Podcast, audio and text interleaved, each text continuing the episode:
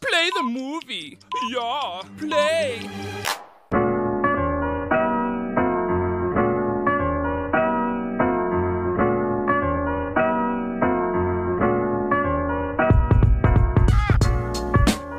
Hello, everybody, and thank you for tuning into another episode of the Milk Moovies Podcast. Today's episode comes a day later than it usually would. Obviously, I mentioned last week that I'd be going on a little bit of a vacation, taking some time off, and the episode would be delayed. I was thinking that the episode was going to be delayed until way later in the week, or absolute worst case, it wouldn't come out at all. And just the following week, I would catch up on two weeks worth of stuff. But here I am. Vacation got cut short uh, due to some inclement weather. So here I am. I would usually be asleep right now, but I'm recording. So be it. Not an issue. I like doing this. So I'm happy to be here. Um, not a ton of news today either. So hopefully I'm able to kind of fly through it and uh, get to bed and get you guys on with your day. Uh, but we're going to kick it off with some news that Adam Driver will be starring in Sony's sci fi thriller 65 from directors Scott Beck and Bryan Woods and producer Sam Raimi. If you're not familiar with those names, Scott Beck and Bryan Woods, who wrote for A Quiet Place, uh, they will write this original film, but the plot details haven't been released. So um, we're just kind of going off of the fact that we got some great people attached to this. Obviously, Adam Driver, probably best known for his role as Kylo Ren in the Star Wars sequels. Uh, Scott Beck and Bryan Woods, as I just mentioned, worked on A Quiet Place with John Krasinski and Sam Raimi. If you're not familiar with him, he is probably the one who gets the most credit, or not probably, he just does get the most credit for the Tobey Maguire Spider-Man movies that came out in the early 2000s. Uh, and then he just recently, a few months ago now, took over for Scott Derrickson on the next uh, iteration of Doctor Strange, Doctor Strange and the Multiverse of Madness. So really good names attached to it. Again, if it's a sci-fi thriller with those names, really looking forward to whatever they're able to put together. Whenever more plot details come out, I'll be sure to share it with you guys. Excited for whatever that is. Another project that I'm I got there's a lot of I don't have a ton of news, but just a lot of things that I'm actually pretty excited about. Uh, so next up is Amazon Studios acquired the rights to Jude Weng's action comedy Shelly. The story takes place a decade after an embarrassing prank, uh, pr- excuse me, prom prank runs Shelly Wheeler, played by Awkwafina, out of town. The tone has been described as Mean Girls meets Barry. Now, I like Awkwafina, and Karen Gillan is also going to star in this. So I like those two. But if you tell me that I'm going to get a movie where Mean Girls meets Barry, I am sold. I don't think I've ever met anybody that doesn't like Mean Girls. And I have actually met a lot of people who tried to watch Barry and then bailed on it because the first few episodes, I don't want to say they're hard to get through, but it is a little bit of a slow burn. So I can understand that. But I promise, and this is also just a recommendation for watching Barry on HBO if you if you need something to watch. If you get through those first few episodes, again, I know it's a little bit of a slow burn. Super worth it. Once that show gets moving, so so so good. So if we're able to get Mean Girls and Barry in one movie with Awkwafina and Karen Gillan, sold. Really don't even care what the actual plot is. Just really looking forward to that. Um, so again, that is Shelly, starring Awkwafina, Karen Gillan, Mean Girls meets Barry. Another one with a great comparison that I really hope they're able to embody this perfectly, and I think with the people attached, they should be able to do it. Jamie Foxx and Teyonah Parris have joined John Boyega in Netflix's sci fi mystery They Cloned Tyrone. This one has been described as Friday meets Get Out, so you gotta love that. Uh, the story follows the investigation of eerie events, alerting them, them as those three that I mentioned earlier, to a conspiracy lurking beneath their hood. I mean, that just sounds fantastic. I've said it a million times on here that I don't always trust everything that Netflix puts out. They they do a really good job of getting casts together that people like, and it's usually things that people are going to watch. But then it's just it's usually not worth it, and it sucks. So hopefully, hopefully, a movie that gets described as Friday meets Get Out with Jamie Foxx, Teyonah Parris, and John Boyega, it's got to work. Again, those three projects that I mentioned, really looking forward to them. They just got to follow through. And it sounds like they have all the pieces there to make it happen. So I, I really like all of those. And then before I get into uh, the trailer news and some other new projects, don't forget, again, I'm dropping this episode on Tuesday, usually drop it on Monday. The Dune trailer will be here on Wednesday. If you haven't gotten a chance to see Tenet in theaters yet, if you don't feel comfortable doing it, uh, if theaters aren't open by you, whatever the case may be, if you haven't gotten a chance to see the Dune trailer yet in theaters, um, Wednesday it will be available online. I will be sure to share it out. Um, I believe it's going to be like three and a half minutes, so we're getting a long trailer. I don't I don't really know what to expect honestly, but a three and a half minute trailer is a long trailer, so they got something cooking.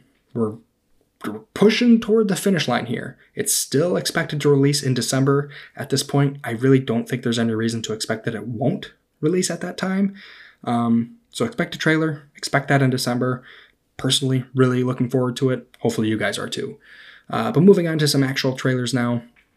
Possessor, coming to theaters October 9th. This one stars Andrea Riseborough, Christopher Abbott, Jennifer Jason Lee, and Sean Bean.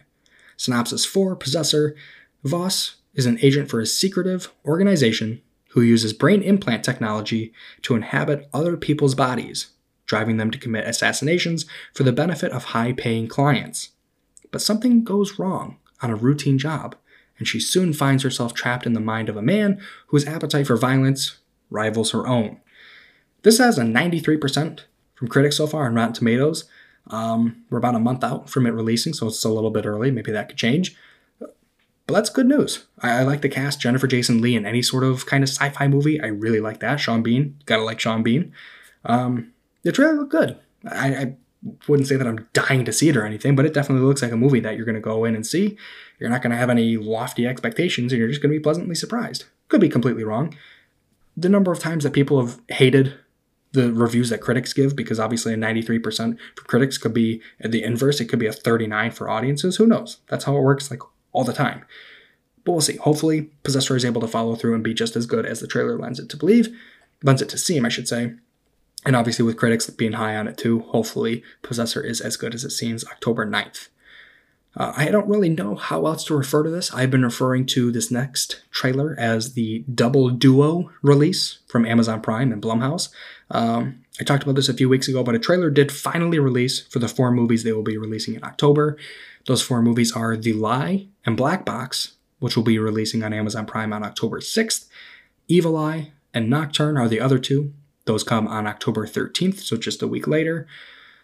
They don't look good and I did not expect them to. The trailer really didn't give us that much, but from what the trailer did give, and just from what you can maybe assume, it looks like it's going to be what should be four episodes of Black Mirror, but like half an hour extended versions.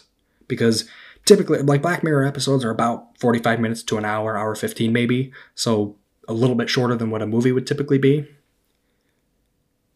Now, it just seems like they're going to take, again, like a concept from Black Mirror, drag it out a little bit, and try to make a return on those like 14 year olds that are trying to get in the Halloween spirit of October and just watch something scary. So it's probably going to work. I mean, Blumhouse is very good at just making things that people see and they're like, ah, whatever. So I don't know. It's probably going to be fine. I'm, I'm, not saying I'm going to like them. I also don't think I'm going to loathe them or anything. Um, we'll see. I mean, it, it's whatever. It's new stuff, so I don't know how much you can really complain at this point. Again, that'll be October 6th and October 13th. They will be getting four movies from Blumhouse on Amazon Prime. Uh, another trailer that came out today is The Comeback Trail. This one will be coming to theaters November 13th. This is a remake of the 1982 film, and the synopsis for it, same as the original. Uh, two movie producers who owe money to the mob set up their aging movie star for an insurance scam to try and save themselves but they wind up getting more than they ever imagined. Great cast attached to this one. The original, I wouldn't say it was a bust or anything. I just don't think it was like a crazy big time movie. They had Hugh Hefner in it, but obviously, rest in peace to him. We will not be able to have him in the remake. Uh, this one, this time around, stars Robert De Niro, Morgan Freeman, Tommy Lee Jones, and Zach Braff. Uh, from what the trailer kind of made it seem, and I don't think there's any reason to think otherwise, Robert De Niro and Zach Braff will serve as the movie producers. Morgan Freeman will be a member of the mob, and Tommy Lee Jones will be the uh, the movie star as well. Um, it doesn't look like it's going to be the funniest movie ever. It doesn't look like it's going to be the best movie ever. It looks like it's far from the worst movie ever, but who knows? Maybe it's terrible, maybe it's hilarious. Uh, but again, that will be coming November 13th. That's it for movie news. Uh, again, like I said, it's pretty short this week. And then even next week, really don't have anything coming out over the weekend. Uh, there are obviously a few things here and there. It just depends on uh, if you're super cinephile or not. Um, but hopefully you're able to take this time. If theaters are just now opening up for you, if you are just starting to feel comfortable getting back into the theater, or even if you just need some time to catch up on some things that you've been missing over the last few weeks or few months, whatever the case may be, try and catch up on some things. Again, whether that's streaming or getting back into the theater, uh, hopefully you're able to take the time to do that. As for what I will be reviewing in the coming weeks, and even just next week, I'm on a week to week basis at this point. And I hate to say it, I like to give you guys a little bit of a heads up or a warning as to what I'll be talking about next week. So you can either watch it with me or you can just put yourself in the mindset of how you felt when you watched that movie yourself. Um, but until theaters open back up for me, I don't want to commit to something and then have to change it like I do a lot because movie releases are always changing. Um, so right now, like I said, going to be on a week to week basis. Uh, I would love to finally be able to talk about Tenet and the New Mutants and uh, anything else that has come out recently in theaters. I know there's not a ton, but still a few things that I would like to see finally. Um, but again, week to week basis on reviews. So moving on from that, talking about what I will be talking about today, starting with Mulan. Finally, going to be reviewing Mulan that released on Disney Plus with Premiere Access over the weekend. Also has a select theater release if you were able to get a chance to do that. Um, I don't really have a synopsis listed for it. If you haven't seen the original Mulan from 1998, I don't know why you would really care to listen to this new review. If you didn't see the original and you do want to listen to this, go ahead, but definitely want to see the original if you're going to be doing this one. Uh, but that's that, starting with that. Uh, then The Owners will be my middle review that released in theaters and on demand, so I got to see it on demand. Synopsis for the owners A group of friends think that they find an easy score at an empty house with a safe full of cash. But when the owners, an elderly couple, come home early, the tables are suddenly turned. Finally, I'm thinking of ending things released on Netflix. Synopsis for it. Full of misgivings, a young woman travels with her new boyfriend to her parents' secluded farm. Upon arriving, she comes to question everything she thought she knew about him and herself. So those will be the three reviews for today. Remember, Dune Trailer Wednesday, and then I'm on a week to week basis with reviews other than that. So without further ado, let's review Mulan. First things first, Mulan is a good movie. When it comes to the animated Disney classics, and especially this run of live action remakes we're on, there's going to be a lot of nostalgia that comes into play. There's also going to be a lot of disdain toward the live action remakes simply because they exist. While I can understand why someone may want to feel that way, I can't understand actually feeling that way and not giving something like Mulan a fair shot. Mulan is rated PG 13. It again came out on Disney Plus over the weekend with premiere access or in select theaters around the country. It is directed by Niki Caro. It is categorized as a drama, action, and war movie that runs 1 hour and 55 minutes long, and it stars Yifei Liu, Donnie Yen, Li Zhang, Jet Li, and Jason Scott Lee. Mulan comes in at a 78% full on the milk meter. Now, I led with that point earlier because, at least from what I've seen, audiences aren't very fond of Disney's most recent live action remake. Mulan may not include Mushu, and it may not feature any music, but I thought they adapted the original fairly well given these changes. Telling a darker and more hardened story than the original, I thought it made sense to take out the songs and focus on the strength and courage of Mulan through action. The same goes for Mushu's impact in the original. In telling a different kind of story, I thought they did a good job of not trying to replicate his comic relief or his actions, but rather suddenly dispersing these things among the other characters. I wouldn't say that I thought these changes were executed perfectly, but for what they were working with, I don't have many complaints in that department. I do, however, have some complaints about the telling of the story as a whole, and for starters, longer does not automatically mean better. If you're going to add a half hour to a story we're already familiar with, it needs to be meaningful. I didn't have any major issues with how the story evolved or how it was altered from the original, but there were too many choppy moments that could have been cut to make room for more important moments to be expanded on. Maybe the movie still ends up pushing two hours this way, but at least it doesn't feel like it's dragging on in some sense. Even watching it at home on my TV, Mulan looked beautiful and was very much worth a live action remake. Depending on how open you are to something different, though, Your thoughts on Mulan could vary if the original holds a special place in your heart. The owners in The Owners lacked any grounded sense of being creepy horror villains, and the protagonists, if I can get away with calling them that, were just meh. I wasn't put off by anything that I saw in this movie, but there were just a few too many things that didn't quite add up. The Owners, it's not rated, but it's definitely rated R. It is directed by Julius Berg. It is categorized as a thriller and a horror that runs 1 hour and 32 minutes long, and it stars Maisie Williams, Sylvester McCoy, and Rita Tushingham. The Owners comes in at a 26% full on the milk meter. And I went short. I already gave my review. I wasn't scared or intimidated by the owners because their tactics just led to me scratching my head more than feeling frightened or worried.